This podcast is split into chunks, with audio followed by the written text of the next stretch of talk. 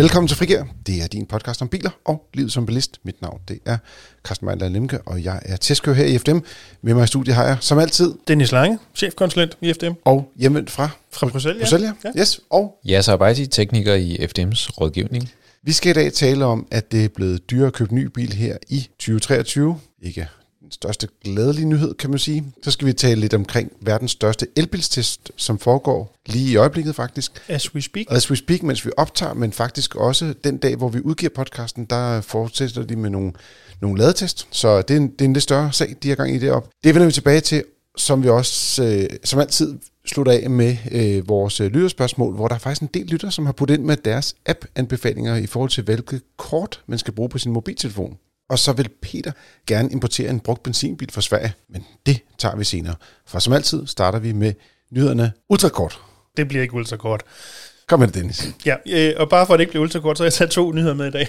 Okay, jamen det... Den ene går vi meget, meget hurtigt henover. Lad os tage den til sidst. Øhm, Pollartiet, de har fået nye biler. Øhm, helt specifikt har de fået elbiler. Altså ikke alle sammen vel, men de har fået 10 stykker elbiler, som de skal nu øh, prøve at se, hvordan at, øh, man kan sige, om det kan fungere som, øh, som rigtige politibiler.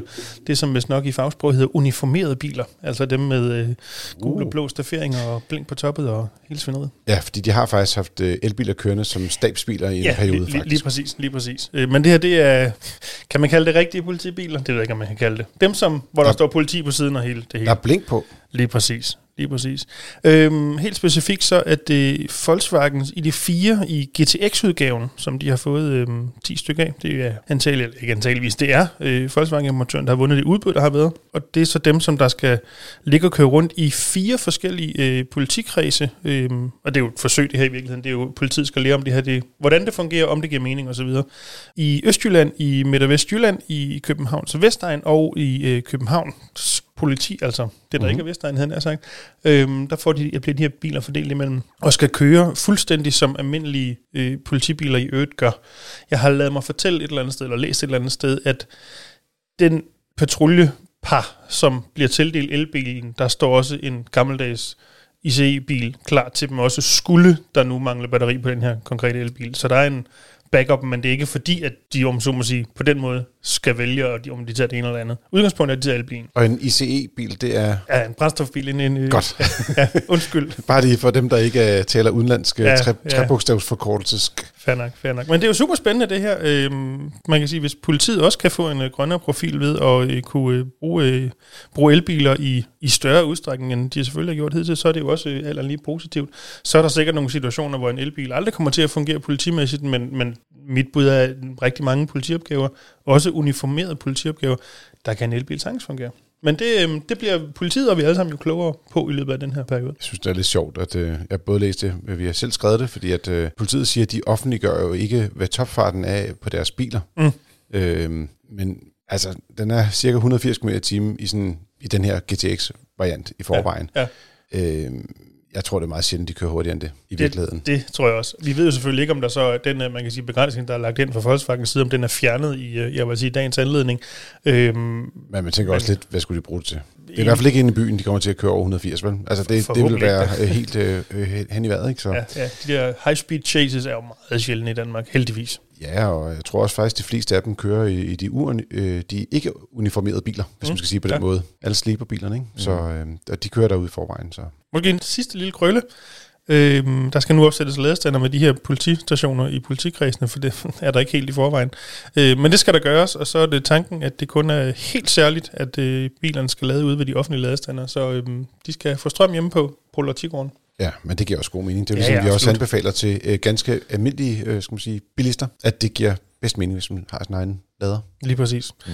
Og så sagde jeg, at jeg havde en uh, nyhed to med os, som vi bare meget hurtigt lige kunne uh, runde. Uh, vi har fået det, uh, ja, det officielt hedder det, det forløbige ulykkestal for uh, 2022, som viser, at uh, sidste år der døde der 154 personer i trafikken. Det er selvfølgelig 154 for mange, men det positive er, at det er med få øh, øh, hvad hedder sådan noget, justeringer, rent faktisk rekord. Når jeg siger justeringer, så er det fordi 21, som jo var et, i den grad coronaramt år, øh, der var tallet lavere.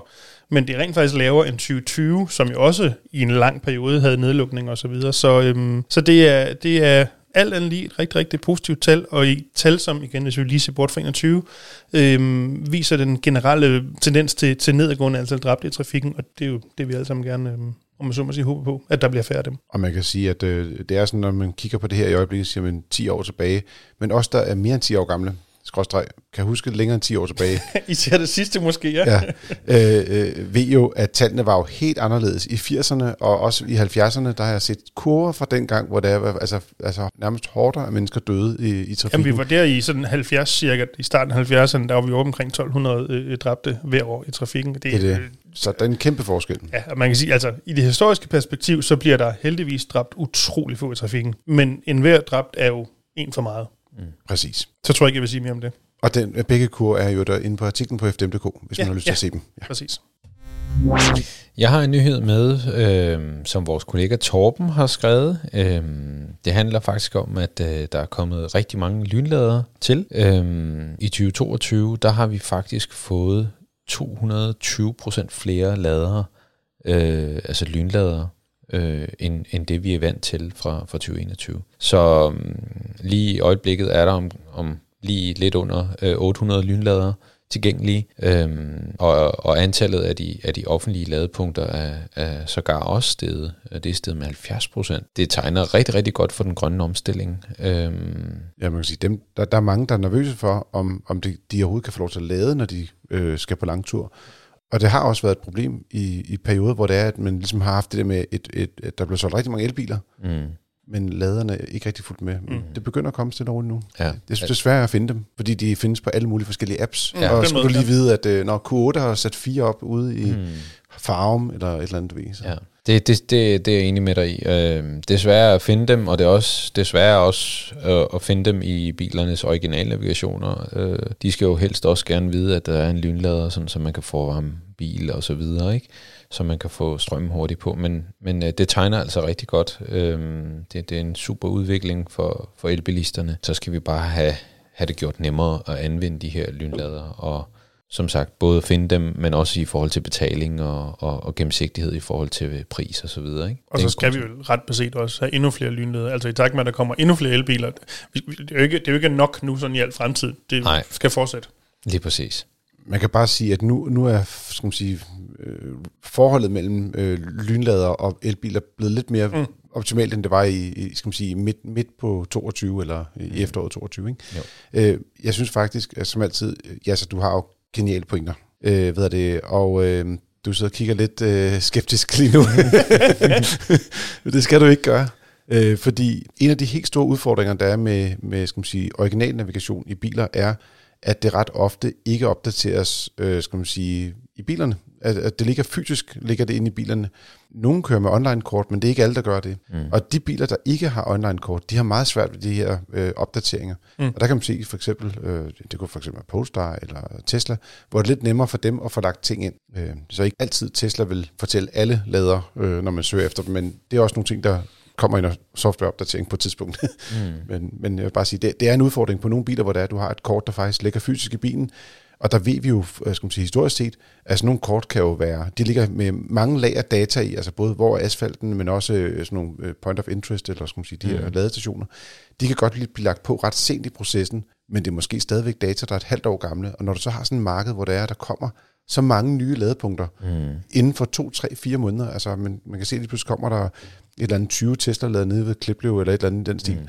Det var måske et halvt eller et helt år, før den dukker op i din originale navigation, ikke? Ja. Jo. Det er jo virkelig nok den samme effekt, som man altid har kunne se med, lad os bare kalde det gammeldags navigation. Og når der bare kommer en ny vej, så kan Mm. der jo gå evigheder, inden det er med på det kort, der rent faktisk ligger der. Og hvis du så gør det i Google Maps, så er det der den dag, hvor de åbner vejen faktisk. Præcis. Eller øh, en halv dag senere, når Men, de begynder ja. at se dag, øh, bilerne køre på Mm. strækningen. Ikke? Yes. Øhm, yes. Nå, jeg har taget en kort nyhed med. Øh, det kan siges øh, på to-tre ord, og så behøver vi ikke tale mere om det. Jeg tæller. Polestar 2, Det var de to ordene. bagstræk. det var tre. Øh, Polestar, de har øh, endelig kommet med øh, faceliftet af øh, Polestar 2, hvor det er den, som vi jo så af flere omgange har forudset, øh, kommer med bagstræk, ligesom Ej, det jo- øh, Volvo også kom i XC40. Altså, det var ikke, tæt på årets mindste overraskelse på en eller anden måde. ja, øh, men dog alligevel, øh, på et tidspunkt, der var der gået så lang tid, øh, og de vil ikke sige noget.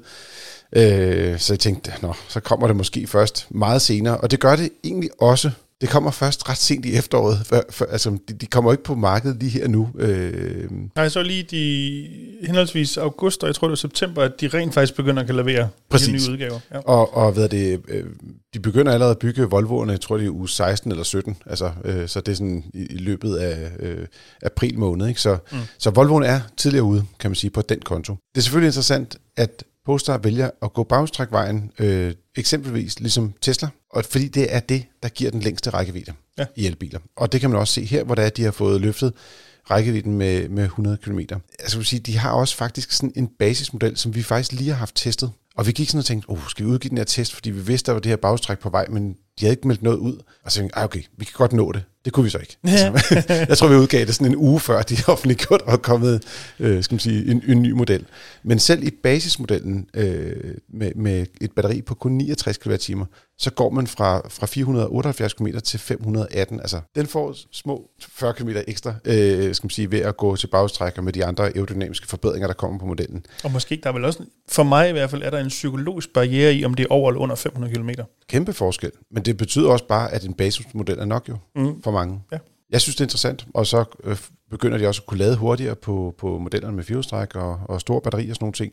Øh, og det skal nok også blive rigtig interessant for, for dem, der ligesom øh, godt vil have en lidt mere opdateret Polestar 2. Er det noget, øh, der siger jeg to noget? Sådan? Altså man kan sige, det er jo, igen, det er jo ikke overraskende, fordi Volvo har gjort det samme, men det, det opdaterer jo Polestar 2'en på en rigtig fin måde, som gør den, jeg vil lige vil sige, endnu mere konkurrencedygtig. Mm. Hvor der måske var nogle punkter, hvor den sådan ikke var helt op at ringe, så er vi lige pludselig med på den konto også. Øhm, så jeg synes, det er super interessant.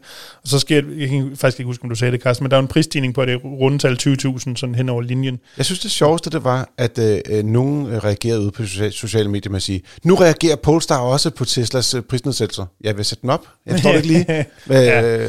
Ja. Der var nogen, der ikke lige havde kigget efter, hvad priserne var før og efter. Ja, man kan sige, i, målt op imod en, en Tesla Model 3 med de, skal vi kalde det nye priser, så er det en umådelig dyr bil. I min bog er det også en umådelig bedre bil. Ja, men man køber noget andet, ikke? Ja, Men præcis. du kan sige, at den stiger øh, øh, øh, kan man sige, basisprisen med 20.000 op til 390.000. Men vi har også fået en lille henvendelse fra en lytter, der mm. faktisk har skrevet ind. Og han siger, øh, Polestar er smart nok delt det essentielle udstyr ud i to dyre tilkøbspakker.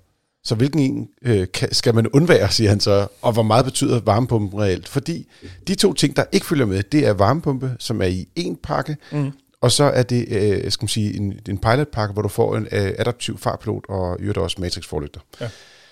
Jeg synes virkelig, at de to dele burde ikke have ligget i en pakke, de burde bare have været i bilen, og så måtte de så sætte prisen, hvor den var. Enig. Øhm, det er i hvert fald en måde at gøre, man kan sige, øh, indstigningsprisen lidt kunstigt lav på, fordi de her to pakker indeholder i hvert fald i min bog, hver især noget, som jeg egentlig ikke rigtig synes, man kan undvære i en bil i den prisklasse og så videre. Øhm, den ene pakke koster 20.000, den anden koster 40.000, så reelt skal du lige lægge 60.000 ekstra. Øhm, nu vores lytter spurgte, hvad man kunne undvære.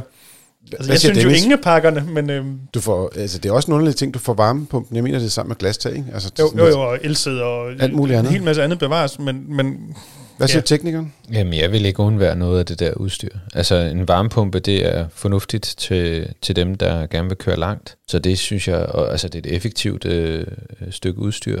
Og så det her øh, LED-lys, altså pixel-LED, som de har, det er, det er alfa og omega i sådan en bil her. Øhm, så jeg vil ikke undvære noget af det. Jeg vil godt byde ind med, at øh, vores kære lytter godt kan spare 40.000. Og så bliver jeg så sur på mig. jeg mener, at man skal lade være med at købe den med varmepumpe. Jeg synes, de 40.000 kroner for den pakke, det er simpelthen for mange penge. Bilen kommer op og koste næsten 100.000 mere end en tilsvarende Tesla Model 3. Og det er simpelthen for stor en prisforskel i mit univers. Øh, men den der med pixel-forlygterne og ikke mindst den adaptive fartpilot, det vil jeg ikke øh, kunne leve uden i sådan en bil.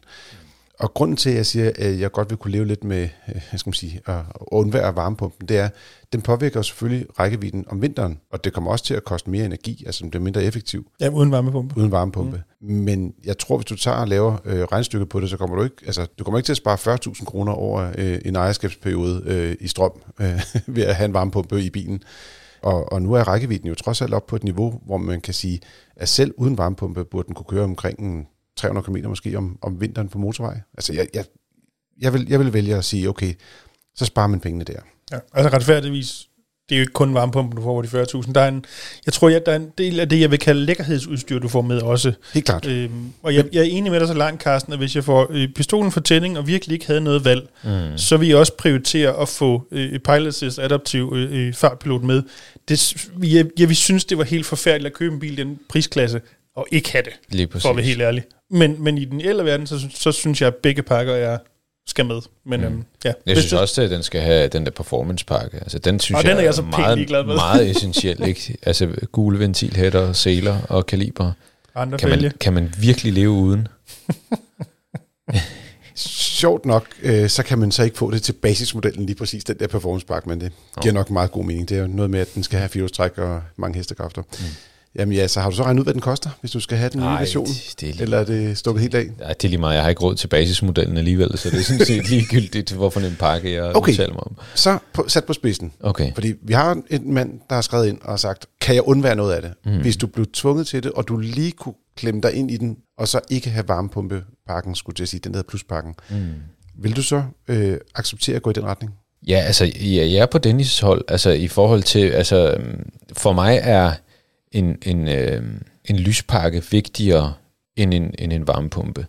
Men kunne man vælge begge dele, øh, og som Dennis også siger, at, altså, de der 40.000 er jo ikke alene til varmepumpen. Mm-hmm. Så hvad med det andet udstyr? Hvor meget vægter det i hans bog?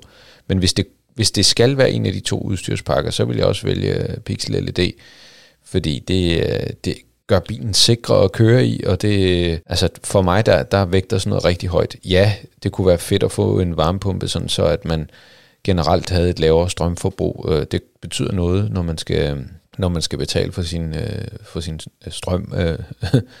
Og så kan man så sige, at worst case, hvis en varmepumpe går i stykker, så er det som regel også dyrt at reparere på. Så, mm. så man, man kan sige med to års garanti, jamen, så har man ikke et, et komplekst varmepumpesystem, som man skal, som man skal betale for, når det går i stykker, hvis det går i stykker. Ikke? Så, Jeg kan jo se her, at- prisen er justeret faktisk i forbindelse med faceliftet, så er det kun 20.000 ekstra for den her Pilot. Jeg synes også, den stod til 25 for et par dage siden, men nu, lige nu står den til 20.000. Mm. Øh, og udover den adaptive farplot og Pixel LED forlygterne der med øh, matrix forlygter eller adaptive forlygter, så får man også det, der hedder Pilot Assist, altså der, hvor den lægger sig i vognbanen og styrer mm. selv. Øh, og den får faktisk også en, en, eller anden, en advarsel om påkørsel øh, øh, fra biler bagfra. Det er noget, man tænder blinklyset, hvis den er ved at blive påkørt. Ja.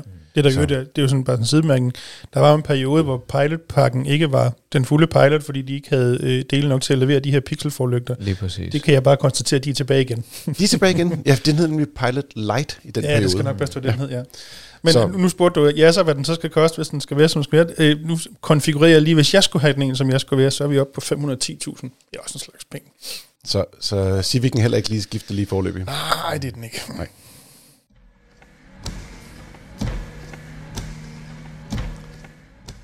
En usædvanlig god overgang til ugens tema, som handler om, at det er blevet dyrere at have bil her i 2023. Øh, og jeg vil sige det sådan, at øh, generelt set siger vi, at det bliver cirka 8% dyrere at have bil, og øh, en af årsagerne er også, at bilerne rent faktisk er steget i pris. Nu har Tesla lige sat deres priser ned, og nu vil vi se, hvad resten af industrien gør. Indtil videre er udmeldingerne selv fra øh, Volkswagen AG, altså øh, fabrikken, at de rører ikke for noget. Mm. Øh, og i USA har de sænket priserne lidt på noget, noget Ford øh, Mustang, øh, men det er kun for at komme ind ned og få et, en rabatordning øh, derover den samme, som Tesla også gerne vil have glæde af.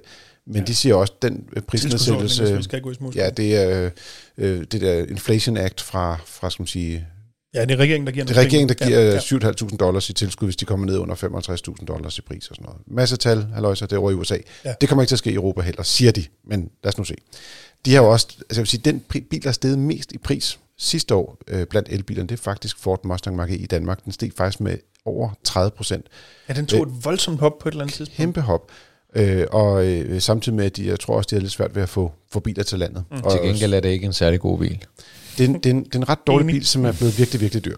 Mm. Så lad os nu se, hvad der sker med den. Men øh, generelt set kan man sige, øh, bilbudgettet viser, at jo dyrere bilen er, jo dyrere er den at eje. Øh, nok ikke super overraskende. Hvis man køber en benzinbil til 150.000 kroner, og så overvejer at skifte op til 400.000, som vi jo ikke engang kunne få den der ja, bogstav for i Som ikke er en prisleje benzinbil, men ja. som dog ikke er en benzinbil, men alligevel, så går man fra, skal man sige, i rundtal, at det koster 3 kroner per kilometer, til det koster i rundtal 5 kroner per kilometer. Så det koster noget at, at gå op i værdi. Ja.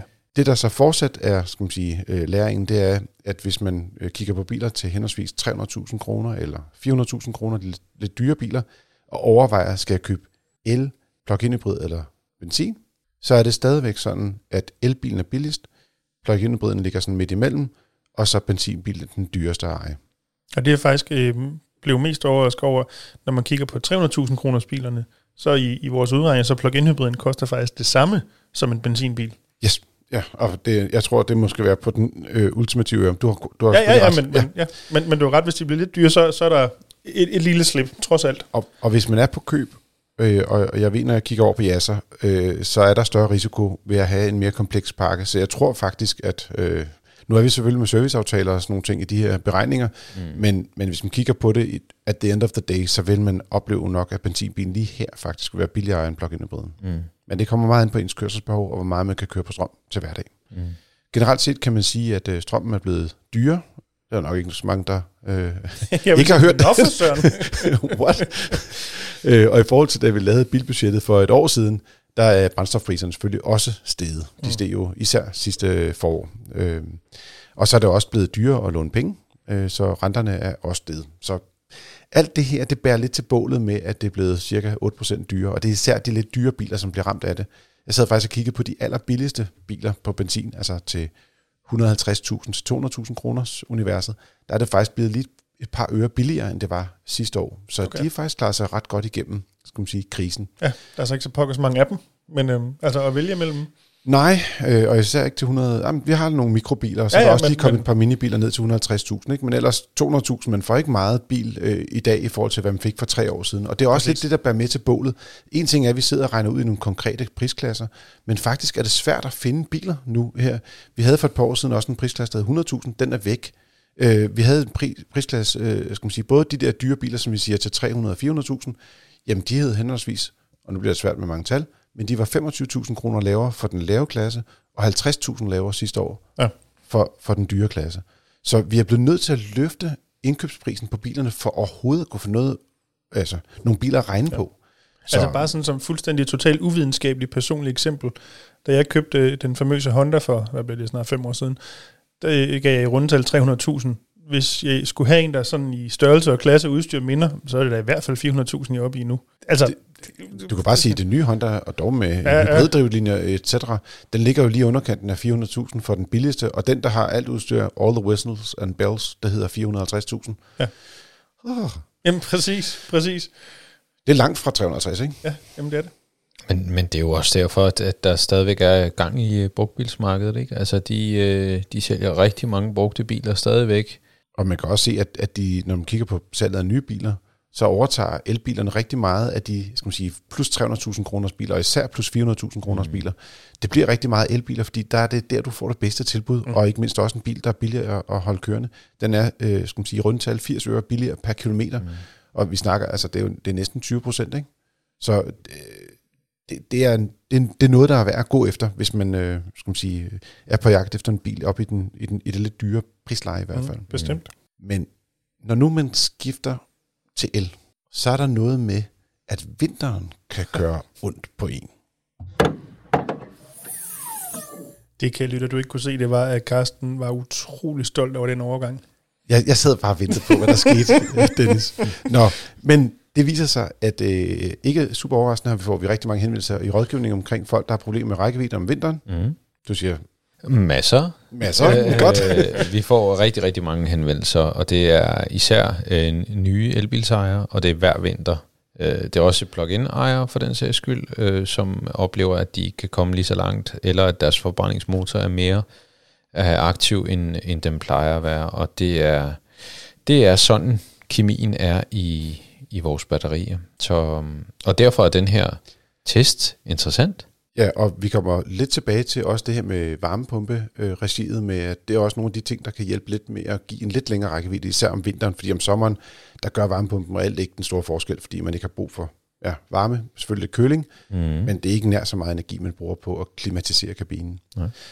NAF, vores søsterklub i Norge, øh, FDM's søsterklub i Norge, de øh, har udført en øh, vintertest øh, i flere år i træk, øh, og faktisk også en sommertest med, med elbiler, hvor de kører øh, rækkeviddemålinger. Og det, der er fedt ved det, det er, at de tager alle bilerne ud samme dag. Og øh, jeg kan sige her, nu optager vi onsdag, det var i morges kl. 8, så blev der, øh, jeg tror jeg, blæst en lille øh, fløjte eller et øh, alpehorn, eller hvad de nu har kørende derop. Jeg tror ikke, det er alpehorn. Så er de vel fjeldhorn, hvis de har noget. Så er det fjeldhorn. Det, det, øh, jeg var Jeg ved der. ikke, om der er noget, der hedder. Vi, vi må spørge Søren, når han kommer hjem, om Ja. ja. der var en eller anden særlig officiel øh, igangsætningsmanøvre. Der var i hvert fald noget med nogle, øh, skal man sige, øh, der stod med et flag og viftede, kunne jeg se øh, på de sociale medier. Så, øh, øh, men i alt øh, 28 biler sendte de ud øh, af en halv, hvor de har stået natten over og lavet op, så alle biler var på 100%. Og så øh, skal de ud og køre en, en, en lang tur, øh, hvor de først kører er det, lige underkanten af 250 km op nordpå, og så kommer de op til sådan en rundtur, som er på 230 km, lige godt 230 km. Mm. Altså en rundtur på 200, altså vi er oppe på øh, rigtig mange kilometer. Jeg tror ikke, der er mange, der kommer til at gennemføre mere end en runde deroppe. Hvad er det? det er vel Måske sådan, to. Sådan noget, jeg lover ikke, det er 100% korrekt. Det er sådan noget øh, rundt om Fyn, sådan ude i langs, langs kysten-agtigt noget. Ja, altså når, du Cirka. kigger, når du så kigger på kortet over Norge, så er det bare sådan en lille bob, de laver inde i midten. det viser også bare, hvor stort det land er. Ja. Nå. Men det fede er, at det er op, det er koldt, uden at være ekstremt koldt. Det ligger sådan, jeg, jeg sad lige og kiggede på sådan, jeg tror, der er sådan noget mellem øh, 0 og minus 10 grader. Mm. Men øh, der må vi lige øh, høre fra, fra, fra Søren og Torben, der er deroppe, hvordan det er gået. Øh, de kommer konkret til at sidde i en bil, og man kan også følge den inde på vores Facebook-side, hvis man, og man kan også gå ind og se de videoer, der lavede i går for den sags skyld, eller hvis du lytter til det her om en uge, så kan du gå tilbage på FDM Motor på Facebook, og så kan du gå ind og se de videoer, de har lagt ind deroppe. Vi kender jo ikke nogen af resultaterne endnu, Og jeg, jeg, fordi at vi optager før, at de er kommet i mål. De er ude at køre på, på vejen jeg, jeg, jeg opdaterede lige oversigten, og jeg kan se, at alle bilerne er stadigvæk øh, øh, kører stadig. Så øhm, i, Yes. i talende stund er der ikke noget nyt. Øh, og, men det er sådan, at når du hører den her øh, podcast, øh, så kan du gå ind på fdm.dk, og der er der en komplet oversigt over alle resultater på det tidspunkt. Mm. Så øh, kan du se, hvor langt øh, de forskellige biler har kørt, og hvem der ligesom vandt i år. Sidste år var det Tesla, en Model 3, øh, der vandt en long range, der kørte længst med 521 km. Og det vil jo altid være meget afhængigt af vejr og vindfører og øh, temperatur og sådan nogle ting. Så må vi se, om der er nogen, der kan køre længere i år, end den gjorde Det sidste er år. ikke, man, på mange måder kan man sige, det er vel ikke det endelige, altså hvor langt du kører, det er ikke så meget det, der er interessant. Det er interessant, at du kan sammenligne de her biler på tværs, for de har kørt under fuldstændig sammenlignelige forhold, altså samtidig. Altså, så, altså, du skal ikke regne med, at du altid kan nå for eksempel 521 i en i Model 3 Long Range, men du kan se, hvad du under sammenlignelige forhold kunne nå den kontra en, jeg ved ikke, hvad du kørte med sidste anden bil. Noget, En anden bil, ja. ja. Når man taler om de her forbrug i elbiler om vinteren, og, og ja, så kommer jeg sikkert til at rette mig lige om tre sekunder, fordi jeg siger et eller andet, der er noget vrøvl, men det er meget forskelligt, hvad man, altså, hvad for en kørselsmønster man har. Mm. Så nu laver de den her test, hvor man kører en lang tur ud, men så er kabinen jo varmet op. For eksempel hjemme hos os, hvor det er, at øh, min kone hun kører til og fra sit arbejde. Det er 9 km, 9 km, 9 km, 9 km. Nogle gange er det 11, hvis hun lige kører forbi en anden butik, end den hun plejer at handle i. Altså, men alle de ture, der varmer kabinen op til 21 grader. Mm. Og når du har 10, minus 10 grader udenfor, eller minus øh, 0 grader udenfor, så koster de første 2-3 km helt abnormt meget energi. Mm. Så vi er nede og kører 3 km per kilowatt-time, hvor vi om sommeren kører 7. Mm. Altså, det, det er en kæmpe forskel. Hvis nu min kone hun havde arbejdet i Korsør, så havde hun haft et forbrug, der måske var 5 km per kilowatt-time. Fordi at når først kabinen er varmet op, så vil hun få et lavere øh, energiforbrug per kilometer derefter. Så spreder du det den, den abnorme høje forbrug til at starte med ud over flere kilometer. Præcis. Så, men uanset hvad, det, det kan man stadig godt blive ramt af, kan jeg lytte derude. Det kan du godt blive ramt af, hvis du har kort ture, så vil du nok ikke kunne forvente så lange rækkevidder på bilen, som man ser i den her test. Du, Ja, så. du har helt ret. Jeg har ikke, øh, jeg har ikke noget tilføje til det der. Altså det er, det er præcis ligesom øh, vi også kender det med andre drivmidler. Øh, meget korte ture, rigtig dårlig brændstoføkonomi. Øh, øh, og, og, og det er det samme her. Altså vi bruger alt for meget energi på at varme. Og, og i og med, at, at elbiler skal bruge den elektriske kilde til at varme kabinen op, hvor at vi i fossile køretøjer bruger spildvarmen til at, og, og, og den høster vi så og, og varmer kabinen op med den. Øh, men her, der har vi jo ikke rigtig råd til så meget spild øh, på samme måde, og derfor så, øh, så koster det bare på rækkevidden, og du kan sagtens opleve en bil med en forholdsvis lang rækkevidde, hvor du, hvis du kører den på den måde, som din hustru gør, øh, eksempelvis, mm-hmm jamen så, så, så kan øh, mange blive skræmt og for, forstår ikke, hvorfor man ikke kan ramme det her WLTP-tal. Men det er bare nogle helt andre forudsætninger, vi giver bilen. Det er også derfor, man, altså vi laver en anden måling i, i FDM-regi. Øh, ved det, nu når de tester her, så kører de jo, altså de kører jo i Norge, og der er jo mange, de kommer også til at køre rigtig meget landevej, hvor der jo er maks hastighed på 90 deroppe, mm. og nogle steder selvfølgelig også lavere, øh, når de kører igennem byer, til mm. øh, hastigheden lavere. Der kan også være andre steder på ruten, hvor der måske er lavere, hvad skal man sige, fartgrænser. Vi kører alene med 110, eller op til 110 hedder det på motorvej, øh, og det vil sige, når vi kører over en strækning på 300-400 km, så har vi nok en snithastighed, der ligger omkring 100 km timen. Der er jo altid en lastbil eller et eller andet, som gør, at man bliver så lige at tage hensyn til de andre trafikanter også. Mm. Øh, men, men der har jeg oplevet faktisk, at de målinger, når folk siger, men hvorfor måler I det, og hvorfor måler I ikke mm. hverdagskørsel? I mange tilfælde, så ender de, skal man sige, sommerrækkevidde, vi angiver med 20 grader, de ender nogenlunde også med at passe om vinteren faktisk, eller du ved, altså, de, de, altså der er et eller andet med rækkevidden passer alligevel også, når du har sådan en blandet kørselsbehov. Mm. Fordi den så bruger mere energi på at køre hurtigt, men den bruger så mindre energi på at varme kabinen op, og, og det går ligesom op mm. på en eller anden underlig måde. Så ja, men man kan komme ind på fdm.dk og se uh, resultaterne fra selve testen, og selvfølgelig har vi også et link til vores egen test, så hvis du er interesseret i at se, hvad vi har uh, af målinger på konkrete uh, testbiler, så kan man også se dem inde på, på fdm.dk. Ja, så du ved godt, hvorfor det var, jeg var lidt bange for, om du fangede mig i en teknisk fejl, ikke? Nej. I sidste uge, mm. hvor der var Dennis, han var taget til Bruxelles for at spise Østers, mulfrit. Ja, det kan dele med låter, der ikke var. der var champagne i stridestrømme, øh, EU-midlerne fløj ind fra øst og vest. Er det den der Rex, vi snakker om? Yes. Ja, okay. Det var ikke en boksermotor. Det var en, det var en, øh, en række to motor, og det som er, ligger ned. Hvad er det mest af... Åh, CX? Nej. Jamen, det er det, vi talte om, men 30. så bare talte vi tilbage om BMW i3 mm. ja. Range Extender. Ja. Den har en tosylindret motor, men de, de ligger side om side, de to cylinder, så, så det, at jeg ikke sagde noget, det var mere rigtigt, end det, du sagde?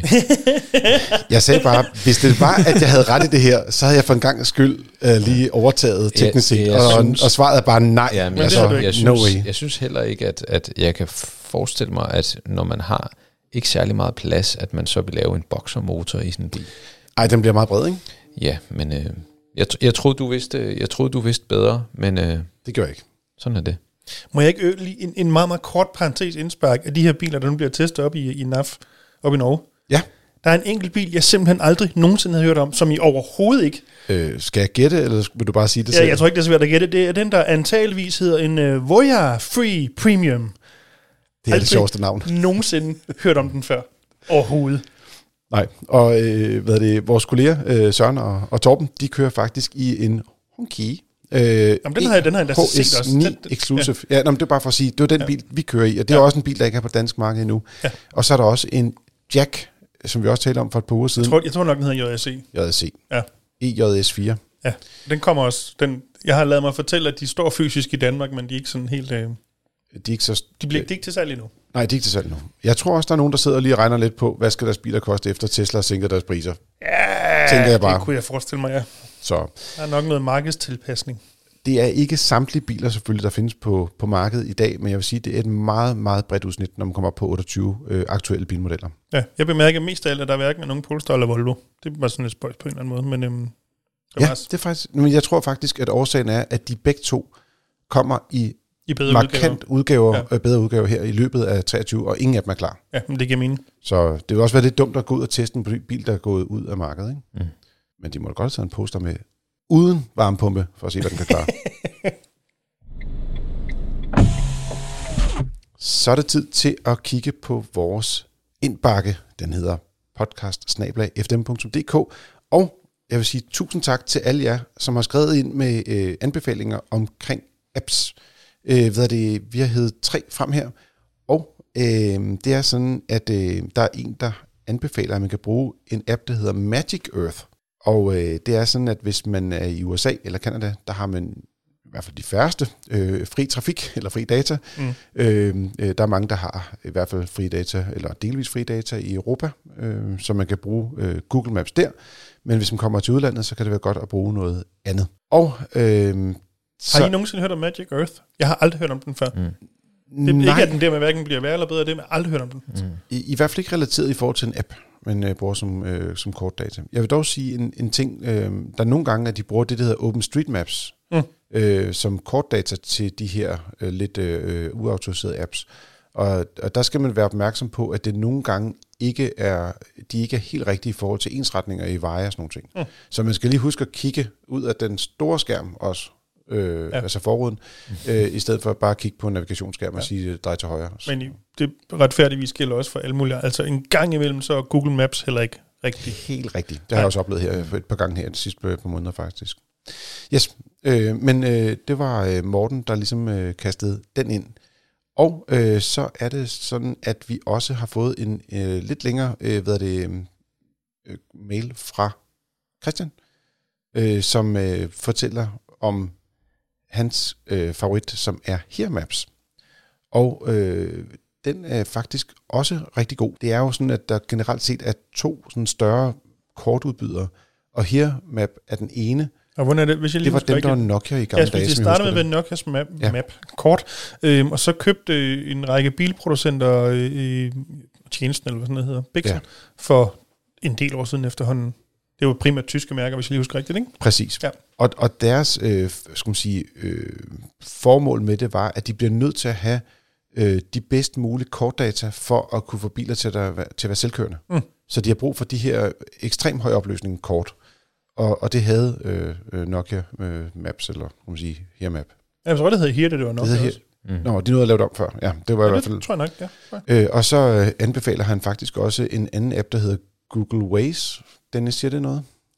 Øhm, den har jeg i perioder selv brugt. Det er, sådan set, altså, det er jo et, et Google Maps med et andet skin henover, og så nogle øh, andre funktioner. Mm. Øh, man kan blandt andet, øh, som, som vores lytter her også skriver, man kan melde ind lidt, eller man gør med de her trafikalarmer, altså med kø og vejarbejder, uheld og alt muligt andet.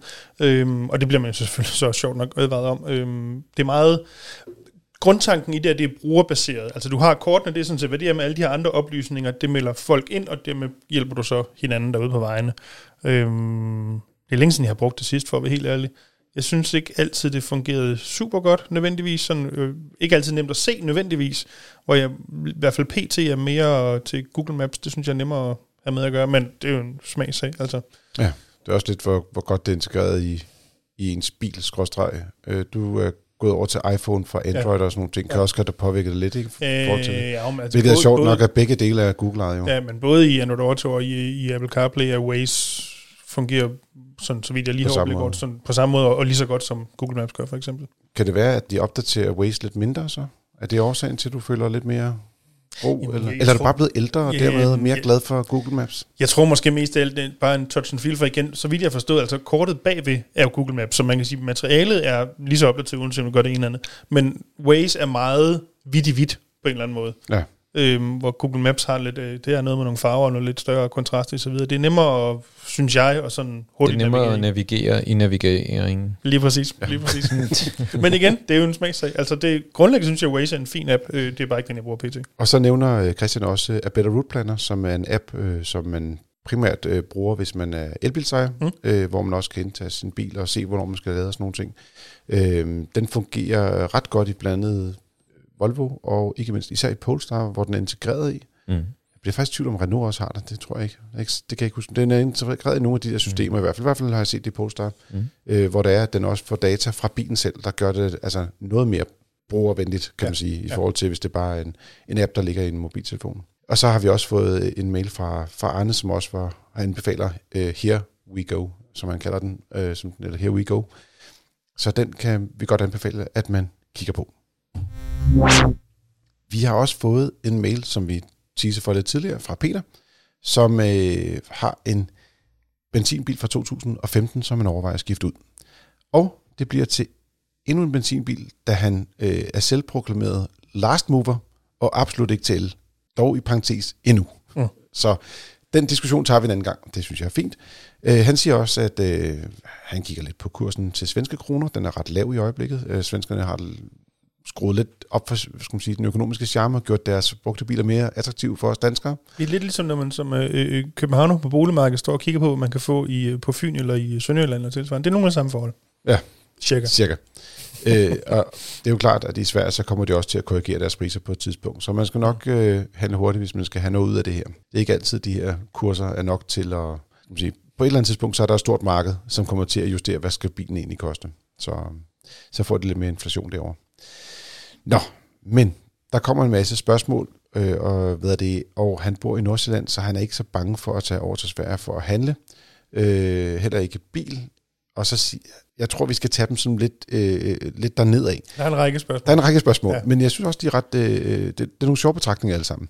Det første, det er, at i Sverige kører man jo med, med mil ofte i stedet for kilometer, og kan man så ændre indstillingen af sådan noget kilometer i timen, og øh, kilometer i timen er altid det samme, også i Sverige, men sådan noget kilometer på literen, der vil sige, der er det sådan i alle biler, at der kan du også have noget, der hedder liter øh, per 100 km, og altså det, der er det ikke noget med, hvis du køber en bil i Sverige, at du er ramt, og, og de fleste biler kan du også vælge dansk sprog i, det er ikke alle biler, når man, for når man kigger på ældre biler, man kan få dansk sprog i, men så vil du kunne vælge engelsk, og så undgå at, at sidde med svenske menuer på bilen. Men jeg er faktisk i tvivl, og det er fordi, jeg ikke har, det er begrænset mange øh, svensk indregistrerede biler, jeg har siddet i. Viser de inde i speedometeret, og måske mest af alle kilometertælleren, viser de i mil, eller viser de trods alt i kilometer? Jeg ved godt, når bilen for eksempel bliver annonceret på brugmiddelmarkedet, så står det i mil. Men, Ja. men, men er det også det, bilen gør? Ikke, ikke at de biler, jeg har kørt i, som er svenske ekstra, de har alle sammen været kilometer. Ja, Ja. Jeg, jeg har både og. Jeg har jo og tidligere også været Saab-mekaniker. Ja. Og d- der har vi jo både set øh, kilometer i, i de danske biler, men vi har også set mil. Okay. Og så skulle man lige sidde og tænke sig om en gang for, Ja. hvor mange øh, kilometer bilen Ja. har kørt, når man skulle lave service på Men det. ellers er det jo, som Peter også skrev dejligt nemt, at en mil, en svensk mil er 10 Mm. km. Ja. Man Det er nemt at sige, regne med. Helt, helt gamle svenske biler har også rettet i den forkerte side, men der skal vi noget længere tilbage. Ja, ja, så øh, der er vi Men- mere i veteranland, tror jeg. Præcis. Og han si- siger, at bilen øh, nu er fra 15, og han vil have en, der er nyere. Så jeg tænker lidt, at ja, der, er ikke nok ikke, der, er ikke nogen, der, er ikke, der er ikke nogen saber med, tror jeg. Helt De er nok vist udgået på det tidspunkt. Tænker jeg også. Så siger han, sidst jeg handlede bil i Danmark, øh, havde der ikke været nogen ændring af de danske registreringsafgifter i lang tid. Øh, man skulle bare betale en masse, og så var det sådan, det var. Øh, Det men skal man stadig. øh, nu bliver det nærmest ændret øh, årligt, og hvad, hvad sker der nu, hvis jeg køber en bil fra øh, 2020 for eksempel? Øh, hvad, hvad sker der så? Men man skal tænke på, der er forskel på, om man køber ny eller brugt. Og brugt har det altid været sådan, at man beregner en afgift ud for, hvad koster bilen på brugtbilsmarkedet, og så tager man en procentdel af det. Og det er lidt mere kompliceret regnestykke. Ja, det er rigtigt, men, men jeg tror, det han spørger ind til, det er, om det er den gamle afgifts- afgiftsmodel, den der galt i det her tilfælde 2020, han skal betale mm-hmm. afgift af, eller om han skal betale afgift, den afgiftsmodel, der gælder i dag. Og det er det sidste, der er svaret. Man, man går ikke ind og regner, hvordan så afgiftsstrukturen ud dengang, og så regner man afgift på det. Man regner, som det ser ud i dag. Så det er ikke for eksempel de 180 procent, man regner, det er øh, hele den her model med øh, et værdielement og et øh, CO2-element osv. osv. Øh, det er den måde, man regner på, også på brugte importerede biler.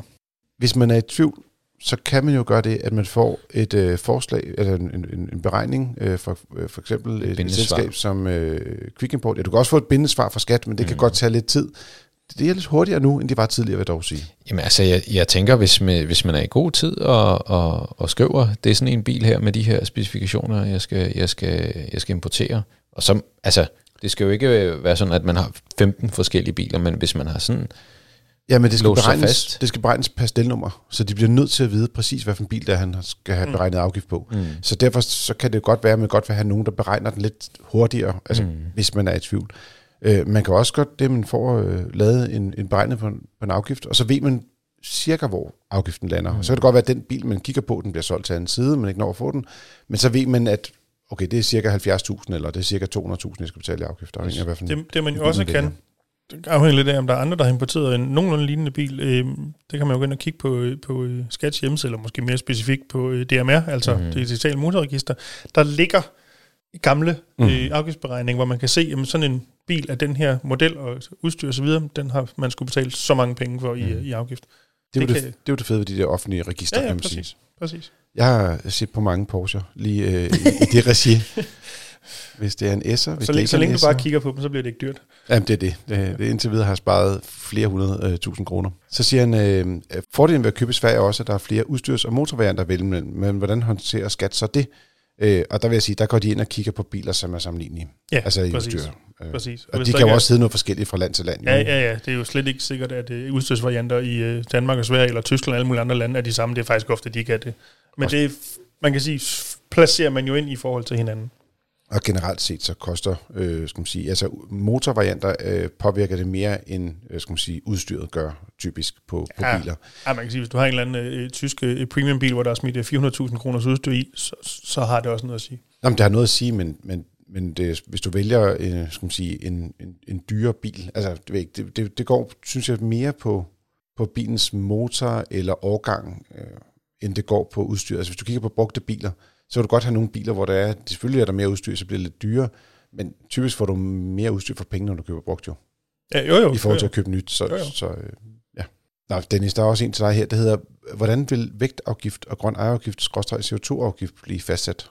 Jamen, det, det er egentlig meget nemt. Det er jo bilens helt officielle øh, et tal, altså hvor langt den kører på literen, og meget CO2 den udleder, ligesom, jeg vil lige sige danske biler, og Mm. det er så bare skalaen, det bliver indplaceret i. Øhm, det er sådan set vidderligt lige til. Der er ikke så meget fik om dæk der. Og især når det er en, en så nyere bil, havde det nu været en bil fra, hvad ved jeg, 60'erne eller andet, hvor der ikke var... Mm. Øh, øh, Sådan lidt sværere. ja, så er det lidt svært, ikke? Men, men, men biler i dag har jo et, øh, et, en, en officiel, om man så må sige, EU-registrering af COC-dokumenter osv., hvor, hvor forbrugstallet er officielt på den bil, og det er det, man går ud fra. Og dato for første indregistrering, Ja, det er ja, der tæller. ja, ja. Øh, og så spørger han, kan man få den svenske registreringsafgift refunderet? Øhm, det korte svar er jo nej. Øh, primært fordi der ikke er nogen svensk registreringsafgift. Ja. Så det var en hurtig en. Ja. Så spørger han, kan FDM yderligere give generel rådgivning omkring import af fossilbiler til Danmark? Og der vil sige, når man er medlem af FDM, så kan man altid, hvis man er i tvivl, ringe ind og snakke med Jasser og eller hans kolleger. Men jeg ved ikke, om du lige har en enkelt øh, ting, du siger, øh, pas på det her, Jasser. Altså ikke, at du skal passe på det, men at Peter skal passe på det. Jamen altså, det, jeg, jeg, jeg vil bare sige, hvis man øh, overvejer at importere øh, især mange af de her premiumbiler, så skal man være opmærksom på sådan noget som, er der en fornuftig historik på bilen, øh, kilometerspoling ser vi en gang imellem, Mm-hmm. øh, klonede biler og sådan nogle ting. Altså der skal man øh, virkelig være varsom. Øhm, og så i forhold til afgiften og så videre, så er det jo vores øh, juridiske afdeling, der, der kan hjælpe med at assistere med det. Men vi har en masse artikler øh, inde på vores hjemmeside, der ligesom er delt op i øh, how to øh, importere, øh, og som, så, som så går slavisk, kan man sige, øh, hvad gør man først, og hvad skal man, hvordan øh, får man en, øh, en registrering af, af køretøjet, og hvordan betaler man så den her afgift, og først derefter kan man få det indregistreret. Og der er også mange, der tror, jamen, at, at det har noget at gøre med, hvad bilen koster. Altså, du kan i princippet få en bil foræret, men, men det, du betaler registreringsafgift, er ikke, Mm. mm. hvor meget du har betalt for bilen. Det er, hvad har den af handelsværdi i Danmark. Præcis. Præcis. Så, så der er mange ting, øh, som, som man ligesom får debunked, de her, nogle af de her myter, og der vil jeg anbefale, at man går ind på vores hjemmeside og, Så vidt jeg husker, hvis man googler FDM import af bil, eller sådan noget nogenlunde tilsvarende, så rammer man de her, jeg kan ikke huske, hvad det er, to, tre, fire artikler, vi har liggende øh, Mhm. omkring emnet. Øhm, det er en rigtig fin start i hvert fald. Du lytter til Frigir. Det er din podcast om biler og livet som bilist. Husk at trykke abonner ind i din podcast-app og anbefale os gerne til dine venner. Har du spørgsmål, så kan du skrive til podcast.fdm.dk, så prøver vi at hjælpe på bedste mulige måde. Tak for den uges runde i Nyhedsmanagen, Jasser og Dennis. Tak lige måde. selv tak. Og til dig, kære lytter, tak fordi du lytter med, og god tur derude.